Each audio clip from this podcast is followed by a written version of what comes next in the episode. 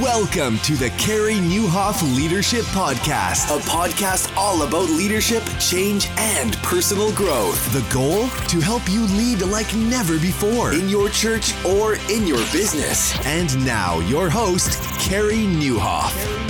Well, hey, everybody, and welcome to episode 431 of the podcast. It's Carey here, and I hope our time together today helps you lead like never before. I have been looking forward to this episode for a long time. Chris Hodges is back on the podcast. Chris leads one of the largest mega churches in the United States. And uh, we're not going to talk about growth. We're not going to talk about church. We're going to talk about you. And Chris uh, went through a really intense period of anxiety, panic attacks uh, last year, actually. And he is talking about those. Um, he talks about depression, about being canceled, uh, about all the things that are part of modern leadership and leading in a pandemic. And I know what a tough season this has been for leaders, for so many of you, whether you lead in a business context or a church context. And uh, yeah, so we're just going there today, and I have been there. And so I uh, just want you to know we are in your corner and today's episode is brought to you by World Vision, and they care about your soul too. So they've got a new free video series called Right Side Up Soul Care. It's with Danielle Strickland, and you can get it at worldvision.org slash carey and by Medi-Share, the best alternative to traditional health insurance. And the average family saves an average of 50%. Find out more by going to medishare.com slash carey. That's medishare.com slash C-A-R-E-Y. Well, Chris is the founding pastor of Church of the Highlands, based in Birmingham, Alabama, with campuses across the state. He's got a deep passion for training leaders and equipping pastors. He actively serves with the Association of Related Churches, which he helped found, the Grow Leadership Coaching Network, and Highlands College. He's a best selling author. And uh, his new book, Out of the Cave, talks all about what we are going to talk about. Now, just a quick note we're trying some different recording technology, so you might notice a few glitches or delays in this episode. Had a couple of internet issues on our call, but hey, you know what? The conversation was so rich, you're gonna uh, probably just enjoy it anyway, despite the tension there. And uh, really grateful to Chris and for all that he's doing to help leaders. Hey, the deepest truth uh, about this last year is that it's been hard, hard on a lot of leaders. And World Vision has put something together for you where they have pooled a group of leaders that has been through really difficult times internationally. It's been tough in North America, tough in the West. It's really tough globally as well. So, Danielle Strickland and World Vision have a new series called Right Side Up Soul Care. It's free and you can check it out. If you want to be a healthy leader and you need something to encourage and inspire you, go to worldvision.org slash carey. That's worldvision.org slash C A R E Y.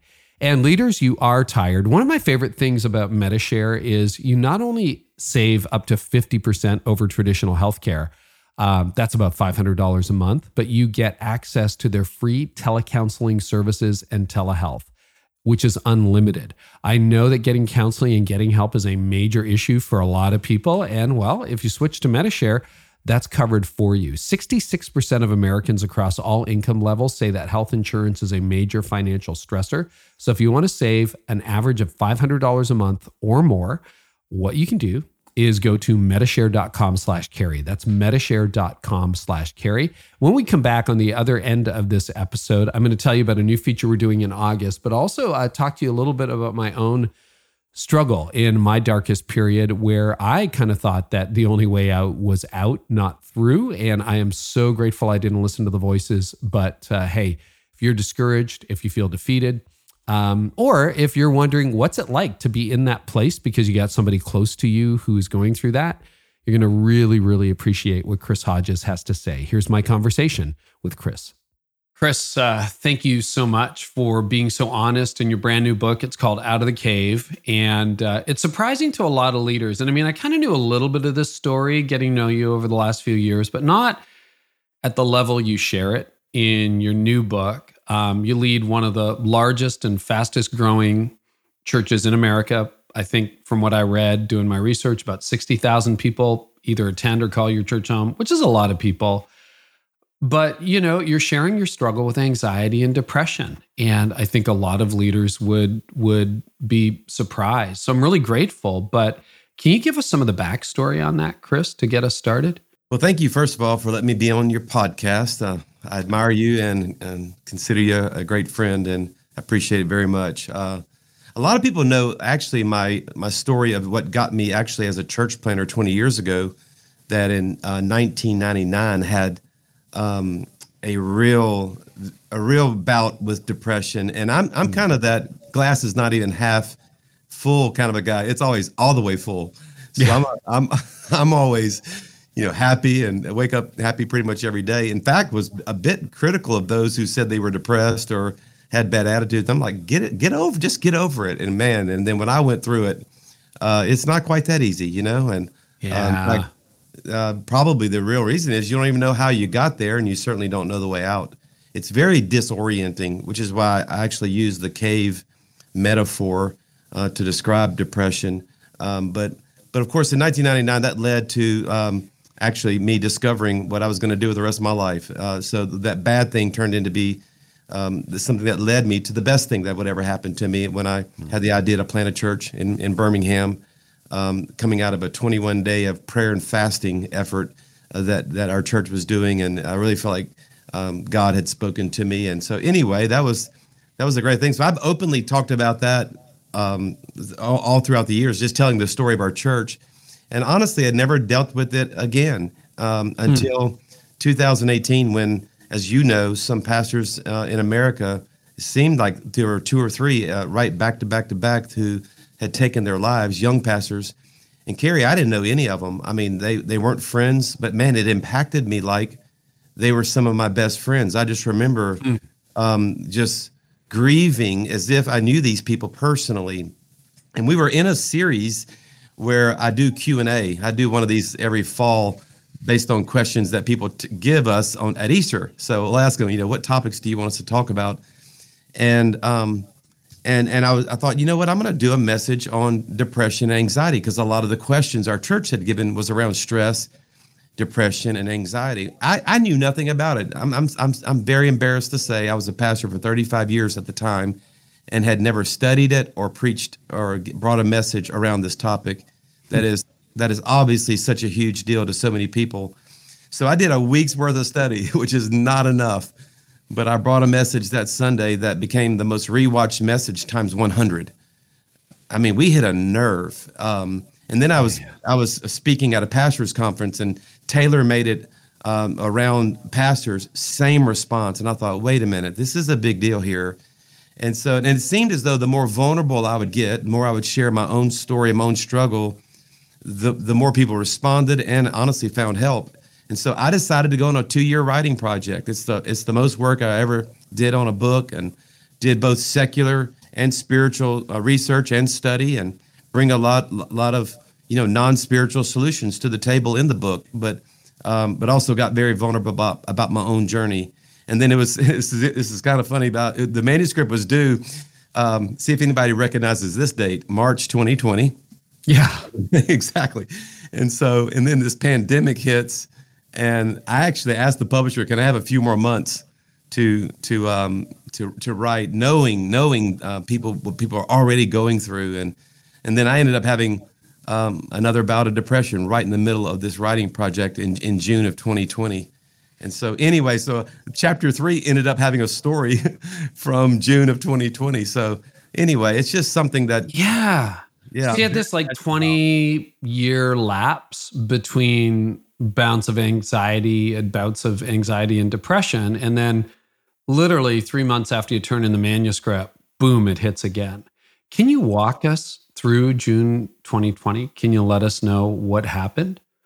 Well, uh, we'll all remember it was uh, on the heels of the of the tragic death of George Floyd, and cities mm. were burning, um, and and people were confused, and we're of course we're in the middle of a political um, battle. Yeah. We're just all these tensions that were happening, and um, and and we ended up having uh, our own version of kind of a cancel culture experience here at our church. It made national news. Next thing I know, I'm in the New York Times and Washington Post and um, being tweeted about. I didn't even know what was going on. I was actually trying to be on vacation. I was out Um, had had tried to get away with my family, and my phone's blowing up. I find myself with six hours a day on phone calls, and and media's calling and wanting to know what what our church's stance was on different topics. And Carey, it just got the best of me. I mean, I wasn't ever going to take my physical life, but I was on the doorstep of ministry suicide. I was done. Hmm. I was done. I just, you know, didn't feel like I signed up for all of that. And just I, one of my greatest um, pet peeves is to be misunderstood. And I felt like I was being misunderstood. And I took responsibility for what that I thought I was responsible for. And, you know, it didn't seem like it was enough. And I don't know. It just, and it hurt. And that, you know, when you're a leader, it feels like people dehumanize you sometimes, and it's just. Hmm. And man, I just felt like I was just this, just this little boy over in a corner, uh, wishing people knew who I really was. And and I don't know, it kind of got the best of me. And thank God I I, I stayed in contact with the people that love me, um, and my friends and pastor and different people in my life, and was very very honest with them. And that's what I did right, by the way, is I, I never hmm. was alone in those thoughts. I always shared it with someone. Yeah, you are um, describing, I think, uh, a moment that most leaders have had, either a smaller version of that or some perhaps a bigger version than that. But that kind of panic, that confusion. Um, what did it feel like for you in June 2020? Can you walk us through a, a typical day, Chris? Well, like I said, I, we were on vacation, so I was trying to be a good dad and husband. I had my kids there. We had yeah. we had rented this cabin in the mountains, and we're trying to have some family time. And um, and again, the phone is just blowing up, and um, I don't know. It just. Did you get out of bed in the morning? Yeah, I got out of bed. I just, I just was so sad. Honestly, I just was mm. just so sad you, you know, you work, you know, of course, only I know how hard I feel like I've worked over the years and how much my heart and soul is really into um, the ministry that God has so graciously allowed us to build. And, but it felt like it was all unraveling right in my hands that, mm. that in just moments, 20, you know, solid years of hard work was just coming apart. And of course it wasn't. Thank God. Um, there were people saying, look, just be steady, stay steady. This will be a, a, a, a, a, fainting memory in a, in a few weeks or months. And they were right, by the way. That's it, it kind of le- left as fast as it came. Uh, hmm. But boy, when you're in the middle of it, again, that's why I use the cave as the metaphor for depression, because it's dark, it's disorienting. There's a way out, but you don't know where it is. Yeah and then your brain makes up stuff. I don't know if you've ever actually been in a cave. A moth can come by your head and you think it's a bat, right? So you start, you're making up stuff now that's not even true, which adds to the depression and the anxiety. And I did have, um, actually, this you're, this is the first time I've actually admitted this. I, I didn't even include this in the book, but I had two full-on panic attacks that where I had to have doctors come and and um, uh, uh, take care of me. And my heart rate's at you know 200 beats a minute. And I, uh, it just was it was hor- it was bad. It was horrible. It must be it must be so disorienting for a positive person too right? To find yourself in that situation yeah because you think it yeah because you th- i've always been able to talk my way out of things and just because i think i really have a good attitude you know i'm, a, I'm from south louisiana and we we always say if you can't have fun from with a person that's from south louisiana it's your fault you know we're these Cajuns are are kind of crazy, and we love to eat and we love to laugh, and that's been my life. And then next yeah. thing I know, um, you know, this broad it's just it's it's it's a broadside to your emotions and to your soul. You and I were talking before we hit record, um, and talking about 2018 when. I think that's when Andrew Stoecklein um, died by suicide, and then the year after it was Jarrid Wilson, and, and there were many others too. But those are those are two that made national headlines. And I wrote a piece around that and I talked about my dark season in 2006 where I was suicidal. And we were talking a little bit about like did you have was it 1999 you had your first bout of depression that led to the founding of Church of the Highlands? And I, I believe we talked about this on a previous episode when you were on a few years ago so we'll link to that in the show notes Chris if people want to listen back. But did it start to almost feel like when I look back on 2006 I have to remind myself yes that was actually you. Uh, Carey, you you were in that place because it doesn't feel that way anymore. And I guess I guess that's the the hardest thing. There's an old John Mayer song that uh, talks about when um, autumn comes, it never asks. It just picks up where it left you last, something like that. I've got it slightly wrong, but that's what I found that the the blues do. And I haven't burned out since, but I just remember how dark that season was, and how dissociate how how I felt at the time when I go back to it. That, like you said, it's over. Like there's there's no light in the cave and I was coming quickly to the conclusion that my ministry, my leadership was over at the age of 40. Did you feel that in June of 2020? And if so, I'd love you to talk about that. And then how did you move through that to where you are again now? Well, actually, it was your the piece you wrote that actually was the final prod for me to for, to kind of be more vulnerable about my own uh, journeys and to write this wow. book. So thank you for that. Uh, I, I, remember vividly reading what you wrote and that you were so incredibly honest. It had enough hope in there as well, but you felt like I was getting the real Carey. And I knew that's what I needed to do. Um, this particular time, you know, Carey, what's different about the first time this happened to me and the second is honestly, if I, it's just maturity. It's, I, I'm old enough to know this too shall pass. And I was old enough to know what to do. Uh, the first mm. time I didn't do anything really right the second time in, in June of 2020, I, I, I, knew what to do. I knew never to get alone in my thoughts. I knew mm. I needed to, to, not do what psychologists call ruminating, where you, yeah. you take your distress, you chew it, you you process it. That's a word everybody loves in this generation. I just need some time to process, and then then we swallow it, but then we bring it back up. Well, it doesn't get better. it gets grosser, right? It always yeah, comes it does. Up in worse condition. That's what a ruminating animal does. A cow chews its cud, swallows the grass, brings brings it back up and chews it some more. We do that with our thoughts, and that's a yeah, very, very, very dangerous thing to do. And so that was what was different this second time. Is um, I knew I didn't need to get alone in my thoughts. I knew I knew I needed a process with someone else. That I would be my own worst counselor when I'm hurting and we shouldn't trust our own selves and our, our thoughts, our emotions, and we certainly shouldn't make decisions, and especially ones that are life altering. So we, we we we allow others into that process and allow our souls to kind of get back um, uh, um, in order. I heard one person say that that those, that emotional trauma and depression is like the waves of a beach. It'll it'll crash in, but trust me, it's gonna it's gonna recede back out again as well.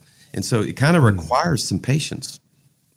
So so you had a maturity that you didn't have 20 years ago now. Um, did you have people close to you like that were processing that with you, your spouse, like a good friend, mentor, colleague? Like talk about your inner circle. And I'm not looking for names. I'm just like, you're right. A lot of people go through this alone and then they don't get better or they stay stuck. So who what kinds of people did you process this with, Chris? Well, this last time I was actually on vacation with my entire family. So I had my wife, I had uh, all five of my children, and and four of them were married. So they're my, my four uh, in laws.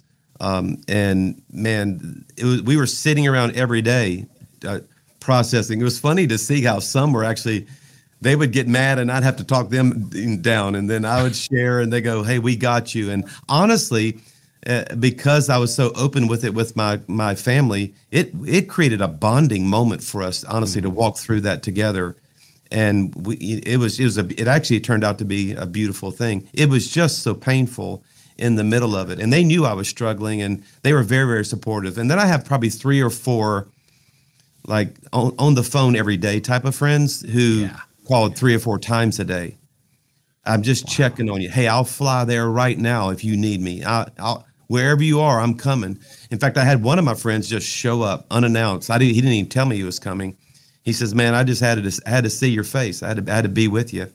And I wish that for everybody. In fact, I dedicated Carey the book to my best friend. He's a pastor in the Little Rock area named Rick Bezet. And I end the dedication by saying, My prayer is that everyone could have a friend like him to help them out of the cave. Man. And I think we all need that.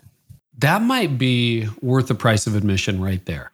The and and because I can't tell you how many guests I've had on who have talked about the epidemic of loneliness and leadership.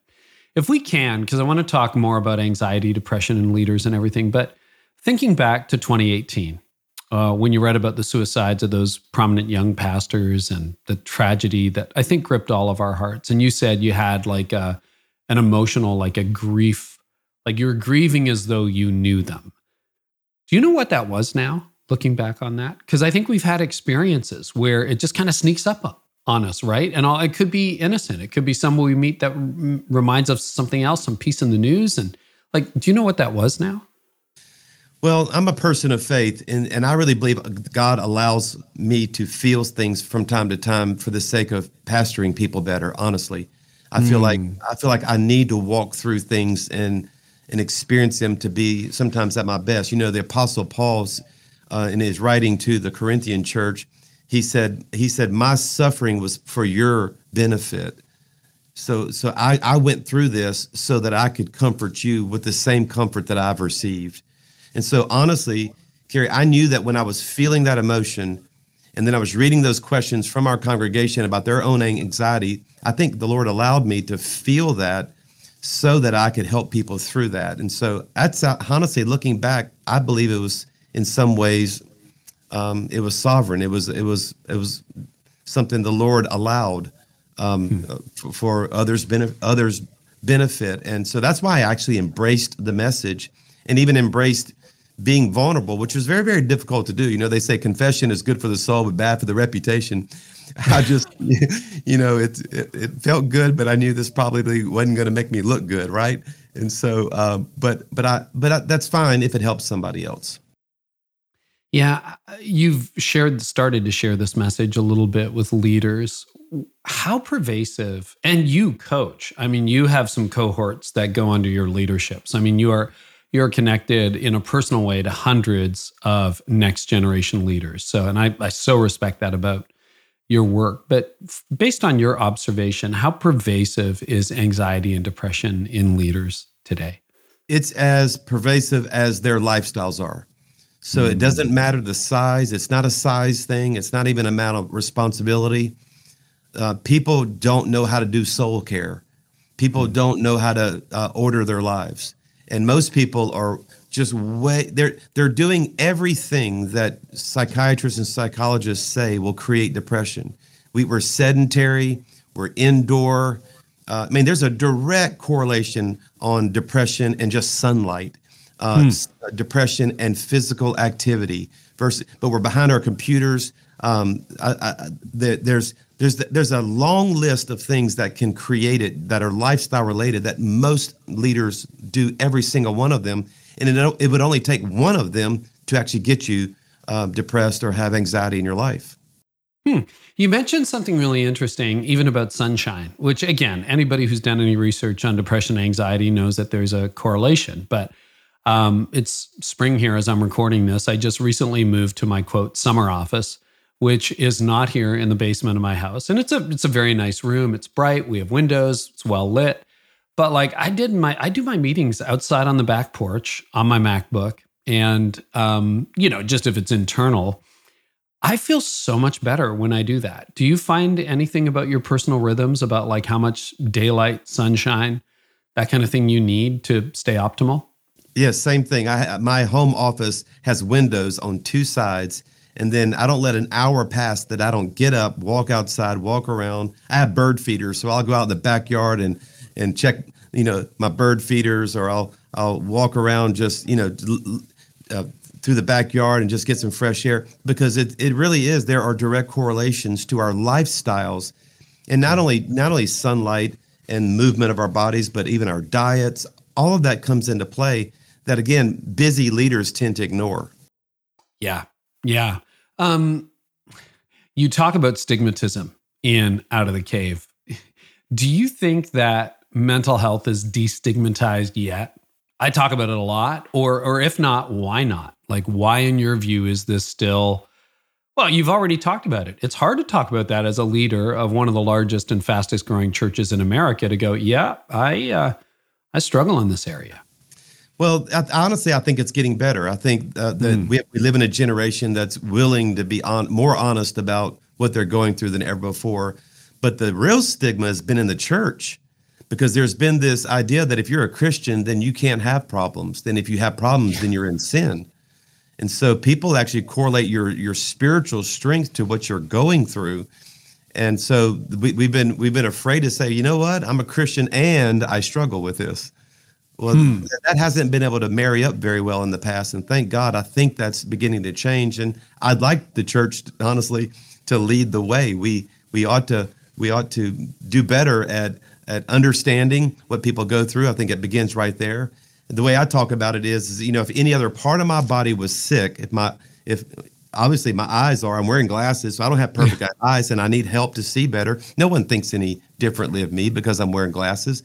But if I told you I'm, I'm struggling in my mind, I have some mental mental health issues. Well, my, my brain isn't is a part of my body just like any other part of my body is. Yet we hmm. see it a little differently, and I think we have to uh, realize that there are people uh, who struggle there, and I think we need to be more understanding. You know, I have a son. Uh, I have five children, and my youngest is on the autism spectrum, and I write about this in the book to to kind of to to remove the stigma that you know I believe I believe God heals people. That's that's that's what as a person of faith that's in my theology.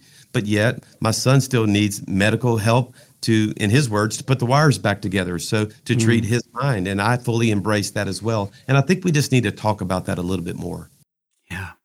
Do you know why the resistance is so deep? Because I, I mean I'm I'm I, I might change my mind on this. This might not be the right iteration, but feels like sometimes in the church it's like, oh, that isn't really a problem or just pray your way out of it. But sometimes when it's handled outside of a faith context, it almost feels like it's a problem without a solution. Do you know what I mean? So the, the Christians jump immediately to the solution, like fix, fix, fix, fix, fix, or it doesn't exist, denial.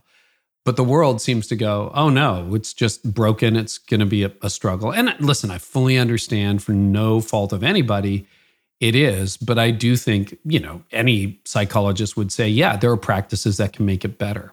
Any any reason why the church is so resistant on that? I don't know. I just think I think I think the the intention is well meaning. I think they're you know they're people of faith, so they they the whole premise is that we believe for better things, and and I think that's that's true, and I actually do believe that. Um, but I do think there are some things that you know if you prayed six hours a day and you made some poor poor lifestyle decisions, you're going to experience anxiety and depression. And so we do need a, a, little bit of an education. And the Bible actually is very vocal on the topic. You know, Ecclesiastes says it's better to have one handful and have peace in your heart than to have two handfuls and have toil and a chasing after the wind. Mm-hmm. That was the Bible's way of saying, hey, you don't, not everything that is doable is sustainable. You know, just because you have two hands, should you really fill two hands? And the Bible comes along and says, no, you probably shouldn't. Better one handful and have peace. So that's, you know, there's some practical teachings there that can help us just in everyday life. But when we live in a culture and a generation that's demanding, uh, or at least given the options for so much more, and I think most people are just trapped in that. Mm. Um, do you think there's anything inherent in leadership itself um, in growth because often people who lead churches or large organizations like you um, take criticism because it's like, well, see, I told you that's what mega churches do to people. See, I told you that's what rapid growth does. Do you think there's anything implicit, inherent in high growth, large leadership that leads people to depression and anxiety? I don't think there's um, a correlation between the, the sheer growth or the size. I don't think my my you know I'm, I'm I have more of a opportunity to be depressed because our church is so large. I, th- I think I think with size comes m- a better chance for our lives to be mismanaged and mm. for our hmm. secrets to be deeper. And because because we become such a maybe a high high up leader that we've isolated ourselves from having relationships with people, and so I, I see that a lot of times. But um, I think I think a, someone who's leading something very small who makes poor choices can still find themselves in that condition. And in fact, everybody's going to have their own taste of it from time to time, no matter what you do. Oh yeah, your yeah. your, your soul um, is emotional. your it, it it just is, and so it, it needs care, and you're going to face these, and and and that's why you know in the book I, I try to break it out into two piles, and that's the how do we get there, how do we get out. Mm. What, what what are some of the things that cause it? Not even intending to be an exhaustive list. It's just here are the things that for sure happened to this character in the Bible that we that I chose to study, the prophet Elijah. Here's what he did. Here's here's how he got there. This great man and wanting to take his life, and then here's what how they get out. And I think knowledge, um, and, and just having some soul care, but having the knowledge to know what to do when is what. Yeah. Anything else? Uh, because I uh, actually, before we go there, let me ask you this question. Because, I mean, when I burned out 15 years ago, uh, our church was 800, not 60,000. And like I couldn't keep up. That was, it was a much more complicated problem than that. Obviously, I'm leading an awful lot more today and I'm keeping up. So I've had to figure out how to crack that code. What have been some things that have kept you from being perpetually overwhelmed or taking you out of the game? Because with 60,000, you probably have, I don't know, 80,000 who call your church home. Like you, you don't know their names. They're in different states. They're on different locations. You're managing hundreds of staff. What on your good days keeps you healthy? Uh, taking taking a real Sabbath. Mm. And even if you're not a person of faith, I think I think we were designed to work six and to completely cease from labor one day. Having a pure replenish day is is is something I think people of faith and people who aren't both violate everywhere. I just people are just constantly filling up every single moment, and I believe we're designed to to slow down a bit. So I what what I try to do, and I'm, I'm I would give myself a good solid B plus rating on this, and that is I'm very faithful to this Sabbath. I I disconnect from technology for 24 hours. I eat my best meals, spend time with my favorite people, do my favorite activities. You know, in, in my case, spend time with with with God. Just it's a replenishing day that, in the in the words of Stephen Covey, sharpening the saw. If you keep cutting, if you keep cutting, but you um, uh, never stop to sharpen the saw, you're going to have major issues. How do you respond to the complexity, Chris, of having so many people? Because it's easy to get overwhelmed. I was overwhelmed at times when our church was 50 people, you know, like, but with with that level of complexity, how do you avoid being overwhelmed? I think there are two things, honestly, that people need to do. One, one is I really truly believe people need to slow down, and, mm. and I keep saying that. I keep talking about lifestyle and pace, but we weren't designed for seven full days of technology, work, our minds filled. You know, in the Bible, it's it's the principle of the Sabbath: six days work, one day cease from labors. And for me, that means disconnecting from honestly, if I just don't have anything uh, uh, with technology, it's it is a pure Sabbath. Spend time mm-hmm. with my my wife. We we take walks. We we eat our, our best meals.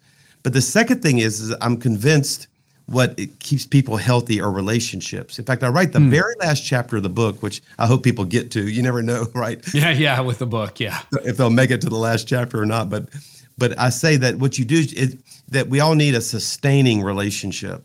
And I really truly believe that what sustains us, what what what puts wind in our sails, what what helps us is is that we were never intended to walk alone. And and and study after study has shown that we are just the most independent and lonely society in human history. And I hmm. truly believe that's what's causing a lot of it. Hmm. Um, yeah. What advice do you give younger leaders about developing friendship because i think one of the unique things in and i think this this is definitely true in ministry it can be true in leading companies too where it's like well i'm with my employees all the time can you have employees as friends how does that work i don't have a lot of spare time you know my family can't bear the whole burden of my friendship so what advice when you counsel young leaders do you have around relationships yeah, so relationships usually end up in three directions. You know, there are people you would see as kind of over you or people you look up to. Right. There are people that you are over. But then there's these lateral relationships. That's the ones I think need developing. I think if we'll spend mm-hmm. time um, finding the, I, I think it could be as few as three people that are that you're not impressed by them, they're not impressed by you. And here's the key, and that is honesty and transparency. If, yeah. if, if you can really let them know, the way I say it is you'll always stay as sick as your secrets. And you don't have to mm. share them with everyone, but you have to share them with someone. People need to know what you're going through so that you're not, again, alone in your thoughts. You're not doing that self talk and that ruminating. If you have someone who knows you and processes with you, and I go so far to, to, to say, and then tell them that, hey, if I were to be tempted or if I were to make some bad decisions, this would be the scenario that could create that. And I've gone ahead and kind of done some some some pre-planning for that. We've already done the the fire the fire escape before the fire came, so to speak. We we know the route. Mm. You see what I'm saying? So we're we're rehearsing this. Like if if I was going to have a bad day, here's some probably some of the choices I would make. Would you check on me in this area? And I just think we need to be that kind of honest and transparent. Yeah, that's pretty vulnerable. And that sounds like a conversation that's harder to have with your spouse. I mean, Toni and I are very transparent in our marriage. But that's that sounds really good. Without getting too personal, but you dedicated the book to him. Tell me about your friendship with Rick. How did you meet? How do you develop that? How do you get that kind of a best friendship? Because I agree, it is a rarer and rarer commodity. We have a thousand people we follow online, and we're all alone. Uh, we were both on staff at our home church in Baton Rouge, uh, Louisiana, and um, and golf kind of put us together. He was actually on uh, that mini tour, the one that's just below the PGA tour, and I was. Oh, so he's good. Oh, he's very good, and I was learning how to play golf, and um, and we played ended up playing golf every Monday for six years. Hmm. Became friends. We started having children um, uh, at the same time, so almost every one of our children are the same age. He has four, I have five and we just kind of started growing through that. So when we actually started, um, wanted to go plant a church 20 years ago, he and I were the first two ARC church church plants. Uh, we've now planted 961 churches all across hmm. America. Hmm. we were kind of the prototype or the guinea pig for it, and so that was kind of fun. But as we started planting churches together, man, that that leadership pressure, stress, pace all came, and that's where our relationship really um, blossomed. And we were as honest as like, man, I haven't prayed and I'm a pastor and I hadn't prayed in three weeks. Yeah. And so, all right, well, I'll call you at six o'clock tomorrow morning, wake you up. I'll, you know, make sure and I'll check on you again later just to make, you know, things like that. Just real accountability and, and real, uh, real vulnerability. And honestly, it's been the cause of a lot of growth. So um, I just wish that for every person listening, and I think the secret is, Carey, is if you want it, be it first. You know, mm-hmm. you're going to reap what you'll sow. So just go ahead and like, don't wait around for it. Go be that for someone. I was going to ask you about that because there's a lot of leaders listening who probably have a golf buddy or somebody they play pickleball with or, you know, someone they hang out with or they watch movies with or whatever. But like it always stays surface. It's always about the game. It's always about the weather. It's always about what's happening at work, but it never goes deep what would you say to that leader who says, "Well, I have friends, but we, we, there's a like there's a there's a lid to that relationship." Any any advice for them on how to break the ice?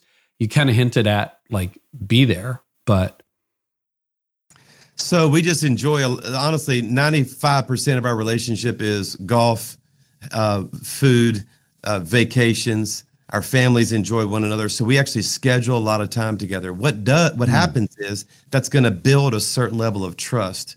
You're, you're going to see them at their best but you're also going to see them at their worst. You're going to you're going to know the real them and they go like bro i'm with you i'm, I'm going to work this through with you and it takes that level of confidence that i think only really time will give you yeah, it's it's interesting. You know, I've shared this once or twice, but when the pandemic hit uh, and we were in lockdown, one of my best friends is in Atlanta, and I just said his name's Frank. He's been on the show, Frank Bealer, and we text each other pretty much every single morning now for over a year. And we're into that intimate space and that kind of thing. And I can't wait to jump on a plane and see him again. But uh, and that went with me just going, Hey, I'm feeling kind of isolated and lonely. I have a lot of people. Do you mind if we just text and check in with each other every day? And so sometimes you need to take the initiative. Yeah, it's so good. It's exactly right. And and I and and I think all of us need at least, I would say up to three, but start with one. Just have one person mm-hmm. says, and can is could we get to a place where if I share with you what I'm really going through, you know, you could provide a little accountability. And here's what they're going to say. In fact, this is a C.S. Lewis quote that friendship is born at the moment when someone says, "What? You too?" I I was the only one, and that's going to be a response. You're going to find a true friend there. Hmm. Well, what are um, aside from Sabbath? What does a typical day look like for you? In terms of your daily rhythm? You know, because you've obviously over the decades done a very good job of like not getting completely overwhelmed every day, having a reasonably healthy family life. Um, and at this stage in your leadership, being able to recover and find resilience. So, if I drop by on a typical Wednesday or uh, Monday, what what would that look like in your life? What would we see? Well, Monday is my Sabbath because you know that's that's okay. Monday is kind of the weekend for a pastor, right? so, so, Tuesday or Thursday, Tuesday or Thursday. And so and so, but Tuesday, you know, or Thursday, really the rest of the week, I only go into the office two days a week, and I did that since mm-hmm. the hmm. beginning of the church. Um, I, I think a lot of I think a lot of people spend too much time in the office. You'll you'll do better um, with your with your rhythms and your pace if your if your meetings were better planned on the front end they'll be more effective and you'll you won't ha- they won't have to be so long. So I still only have two days of meetings, but for me, um, I learned years ago that I needed to protect the part of the day where my energy was at its best and mm. make sure I give most my most important activity that time. Which for me, that's my study time, uh, my my my message prep. So for me, that's the mornings. I'm a morning person. I wake up and my my brain is at its best from 6 a.m. to 10 a.m. and it's kind of downhill after that. So I give my most important activity, um, which is my study time, prep time, those hours. And so no, no before 10 o'clock for me uh, with, with, you know, that includes other people. So I guard that time. I don't do breakfast appointments. I don't, I don't go out during that time. And I think honestly that one single idea, I don't really have to manage the rest of the day as much the way uh, the way I like to say it is, it's not all's well that ends well. It's all all's well that begins well. Hmm. That you really kind of frame the rest of the day in those first few hours. For me, I call it mastering your mornings. Um, I think that that's that's that's kind of my my personal little secret. You and I are so similar to that. That's my book coming out this fall at your best, right? Leveraging your energy, not just your time. And it's funny because when I was lead pastor of our church, I only came into the office two days a week, which at the time was pretty not controversial, but people are like, really? Aren't you the boss? But I found it was very difficult to get work done. And even now, I have a brand new EA. We were just onboarding, and I'm like, oh, Fridays is all of a sudden immediately a no fly zone. I get weekends off now because I'm not in day to day church leadership. So that's awesome. But uh, I don't have Sunday responsibilities anymore. But um, I want to get back to two days of zero meetings because there is something wonderful about that rhythm where you just have some open freedom and you don't have to you can get your most important stuff done. Um, exactly right. I spend an entire day preparing for meetings. That's what that's what my tuesdays are. So it's an at-home office day just to prepare for the for the meetings that i'll have the next two days. And then i have really good meetings on wednesday and thursday. And then i'm back. Friday is is, is more getting my mind around my weekends and and then Saturday I, I reserve to be around my my family, honestly. And hmm. so so you have a family day and then a Sabbath day on top of that. Exactly. Double weekend. Because mm-hmm. you have to work for yourself too. So you know, um, you know, I believe in a six day work week, one day cease from labors.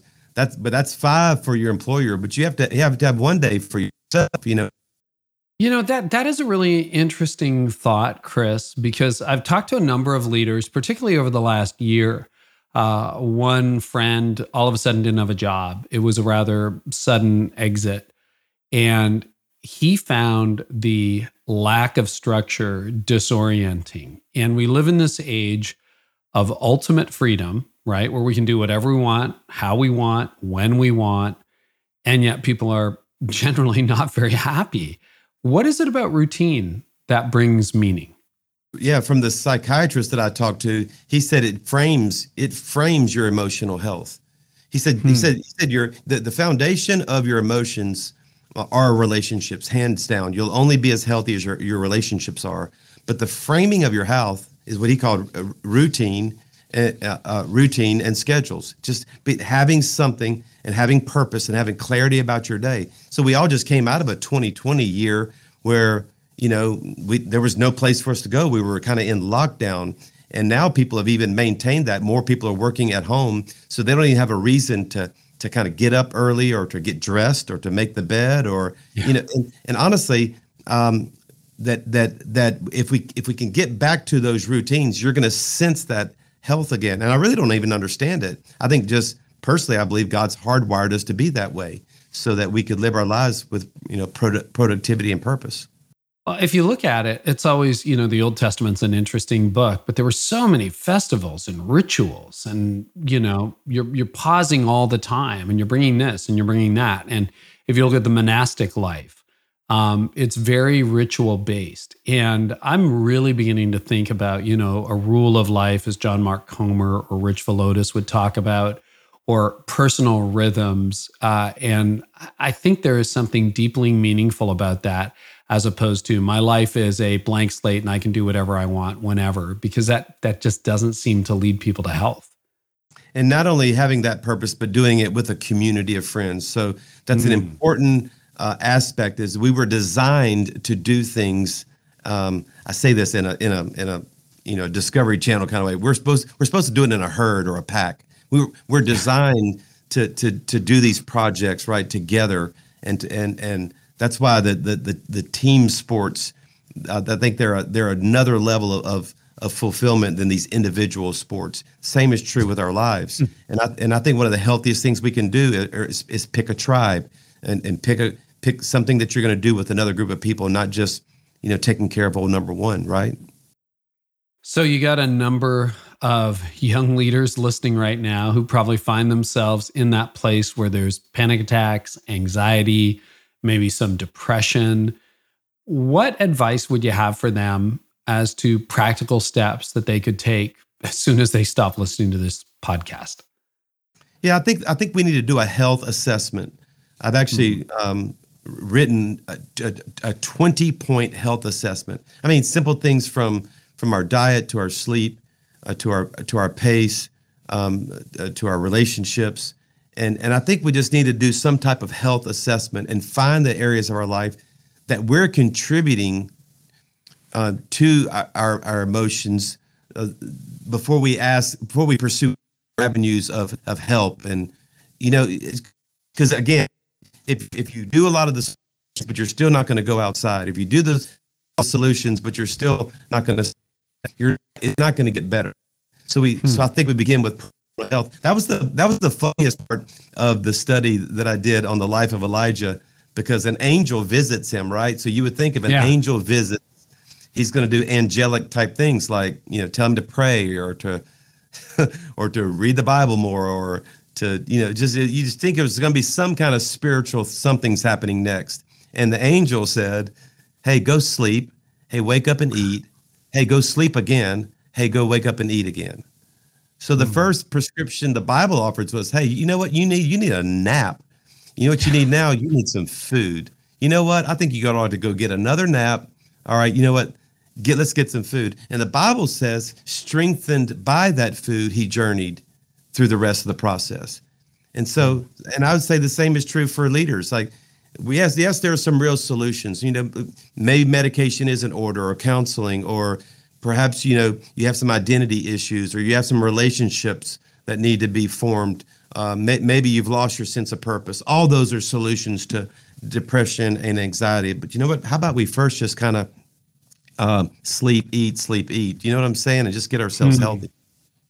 healthy sounds like my 2006 sleep eat sleep eat sleep eat it is it is great advice who said 70% of discipleship is a good night's sleep but there's a lot of truth to that. Chris, people are going to want to connect with you online. The book is called Out of the Cave. It's available anywhere you can get your books. But anything else you want to share about where people can find you uh, before we wrap up today? Yeah, so um, beginning of my own podcast, you're, again, you're inspiring me again, my friend. Uh, in the fall, opens in August at, at, at growleader.com. That's where we uh, try to serve churches and pastors. And, um, and of course, yeah, churchofthehighlands.com is, is where our messages are.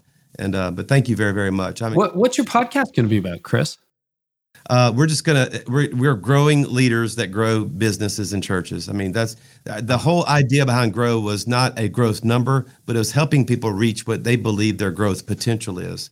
And so I love systems, so it's going to be very very uh, practical with with just bringing on guests and sharing some of my own things that I've learned in, in my leadership journey. So, and what's it called? Grow Leader. Grow leader. All right. Watch for that coming out this fall. Chris, thank you so much for being so honest, so open, so transparent. Really grateful for you. Thanks, Carey. Well, I don't know where that episode found you, but I hope it helped. I know it helped me and encouraged me. And I think that is like the big thing I hope you take away from this is, is Chris is okay now. And I went through a really difficult time about 15 years ago. I'll share a couple of takeaways from that time uh, with you in a few minutes. But you know what? I'm okay. And you're going to be okay. And I know it's been hard. It's hard at home for some of you, it's really hard at work for a lot of you. And uh, you're going to get through this. You're going to get through this. That's one of the reasons we do this.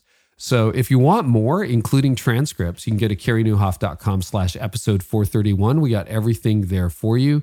And um, yeah, we've also got show notes with insights, etc. Thank you to my team who puts that together week after week after week. And um, really thrilled to bring you this. Now, next time, uh, we're going in a whole other direction, and I'm so excited about it. I have Jimena Vangachea with me. She is a user researcher at Twitter, LinkedIn, and Facebook at different points. And she talks about how to listen to clients and customers before you launch a product. It is fascinating. And here's an excerpt. There are these actions that we take as we're building out products or companies and they feel like the most important ones right? It's like well i gotta i'm gonna design my brand. I'm gonna get that website up. I'm gonna you know yeah. claim the domain right? But and and those are things that we can do fairly efficiently fairly quickly independently. But again we actually have to slow down and talk mm. to people and listen to them and get a sense of what the real opportunity is. That's next time on the podcast. And if you subscribe, you're not going to miss it. So if you haven't done that, join our growing tribe of leaders. And uh, we'd love to have you subscribe and just get this every single week on your feed for free. Well, it's time for what I'm thinking about. But hey, uh, next month, we're switching it up starting in August. I got a new segment called Ask Me Anything About Productivity. I want to coach you. So I want to coach you about productivity. Where are you stuck at work, at home? In your life. Maybe you have like goals you want to accomplish and you can't get them accomplished. Let me coach you. Leave me a voicemail. Just go to careynieuwhof.com slash podcast, click on the start recording button, and um, just record a voicemail. I will take as many as I can starting next August. So uh, let me coach you. And um, hey, uh, it's time for what I'm thinking about.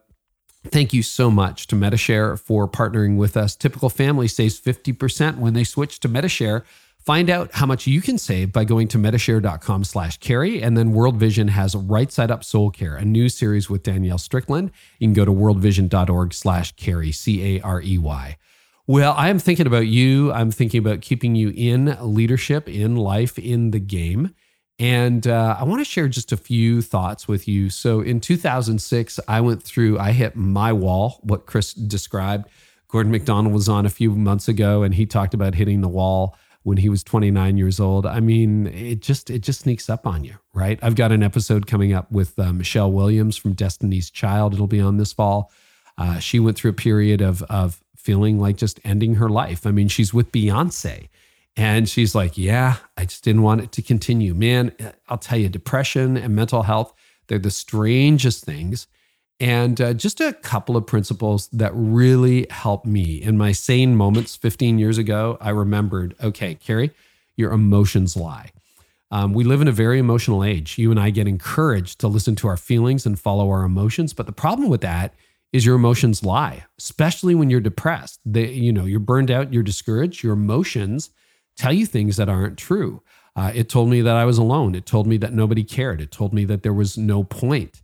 And, you know, I've, I've lived 15 years on the other side of that season in my life. And I'm like, wow, that is so far from the truth. But at the time, it completely felt like the truth. So I'm not slamming people who give into those emotions or who are living in them right now.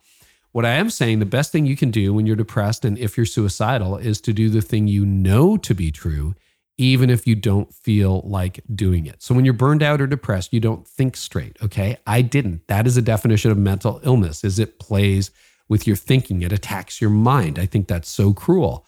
Um, as a result, here's a couple of things that are true. You're loved, even if you don't feel loved.